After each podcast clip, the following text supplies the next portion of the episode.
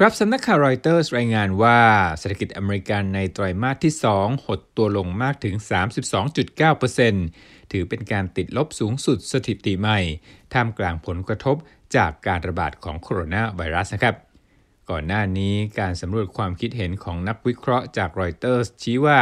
เศรษฐกิจอเมริกันจะหดตัวร้อยละ 34.1 ในไตรมาสที่ 2 หนังสือพิมพ์ The Wall Street Journal ระบุครับว่า การลดลงในอัตรามากเช่นนี้สำหรับเดือนเมษายนถึงมิถุนายน เป็นการปรับอัตราของไตรมาสที่ 2 ให้เป็นแบบรายปี ภายใต้สมมติฐานว่า สถานการณ์จะยังคงเป็นเช่นนี้ตลอดปี แต่นักวิเคราะห์ไม่คิดว่าจะเป็นเช่นนั้นนะครับ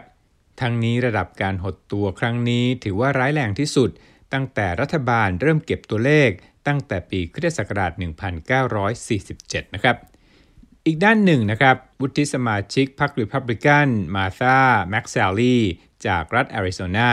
เสนอร่างกฎหมายที่ให้เว็บขายสินค้าเช่น Amazon ต้องเปิดเผยที่มาของสินค้าที่ผลิตจากประเทศจีนนะครับ เธอกล่าวว่าจีนบั่นทอนผลประโยชน์แห่งชาติของสหรัฐมาตลอด เพื่อที่จะมาแทนที่ความเป็นมหาอำนาจของอเมริกา เธอบอกครับว่าผู้บริโภคอเมริกันสมควรที่จะรับทราบข้อมูล หากว่าสินค้าที่ซื้อออนไลน์ทำในประเทศจีน โดยเฉพาะอย่างยิ่งเมื่อพวกเรายัางได้รับผลกระทบจากการระบาดของโรคที่จีนปล่อยให้แพร่กระจาย ในร่างกฎหมายนี้เธอเสนอว่า ผู้ค้าออนไลน์ต้องแสดงข้อมูลให้เห็นชัดบนหน้าเว็บว่า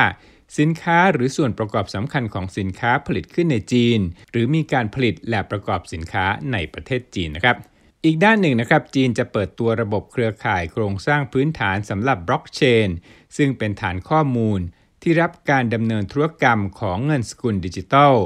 เครือข่ายพื้นฐานดังกล่าวที่ชื่อ Blockchain Service Network มีกำหนดเริ่มใช้งานตั้งแต่วันที่ 10 สิงหาคม รายงานการศึกษาฉบับหนึ่งในเครือบริษัท Amazon บริษัท IBM และบริษัทอื่น ๆ กล่าวว่า ทางการสหรัฐตามหลังเทคโนโลยีบล็อกเชนของจีนและรัสเซียอย่างมาก อย่างไรก็ตามในรายงานของ Forbes เมื่อปีที่แล้ว การจัดอันดับผู้นำเรื่องบล็อกเชนชี้ว่า บริษัท Amazon ของอเมริกาครองอันดับหนึ่ง ตามมาด้วย Ant Financial ของจีนในเครืออาลีบาบานะครับ นอกจากนี้นักวิจัยแห่งสถาบันพีเทอร์สันกล่าวว่าหากพิจารณาถึงแรงต้านเทคโนโลยีจีนที่เกิดขึ้นผ่านกรณีของหัวเว่ย คงเป็นการยากที่จะเห็นประเทศต่างๆ ใช้ระบบพื้นฐานบล็อกเชนของจีนอย่างแพร่หลายครับ และส่งท้ายวันนี้ไปที่ออสเตรเลียนะครับ ชุมชนเล็กๆ แห่งหนึ่งในรัฐควีนสแลนด์ของออสเตรเลีย มีนกอีมูสองตัว ที่เคยได้รับการต้อนรับในฐานะแขกของผับประจำเมืองยาคาร่านกสองตัวนี้มีชื่อว่าแคโรลและเควินทั้งสองตัวนั้นเป็นสมาชิกของชุมชนรายหนึ่ง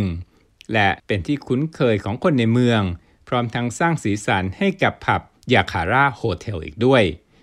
แต่ไม่นานความสนุกสนานจากการมีนกตัวใหญ่อยู่ในร้านก็เหือดหายไป เพราะแคโรลและเควินย่อมมีความเป็นธรรมชาติตามประสานกอีมูของพวกมัน พฤติกรรมที่สร้างความปวดหัวต่อเจ้าของยาคาร่าโฮเทลอย่างมาก ก็คือการปีนป่ายไปในที่ต่างๆ ขโมยอาหารบนจาน ฉกกุญแจรถและแย่งเบียร์ของลูกค้า และที่ทนได้น้อยที่สุดคือการขับถ่ายไม่เป็นที่ของนกเหล่านี้ แม้ว่านกอีมูจะเป็นจุดขายให้ผู้คนสนใจแวะมาผับแห่งนี้ แต่เจ้าของร้านกล่าวกับหนังสือพิมพ์ Daily Mail ว่า นกเหล่านี้ยังบกพร่องเรื่องมารยาทในฐานะลูกค้าของผับครับ และที่จบไปก็เป็นข่าวธุรกิจวันนี้นะครับ ผมรัตพลอ่อนสนิท Voice of America กรุงวอชิงตัน birds lay eggs and are warm blooded creatures. They have backbones and they are covered with feathers.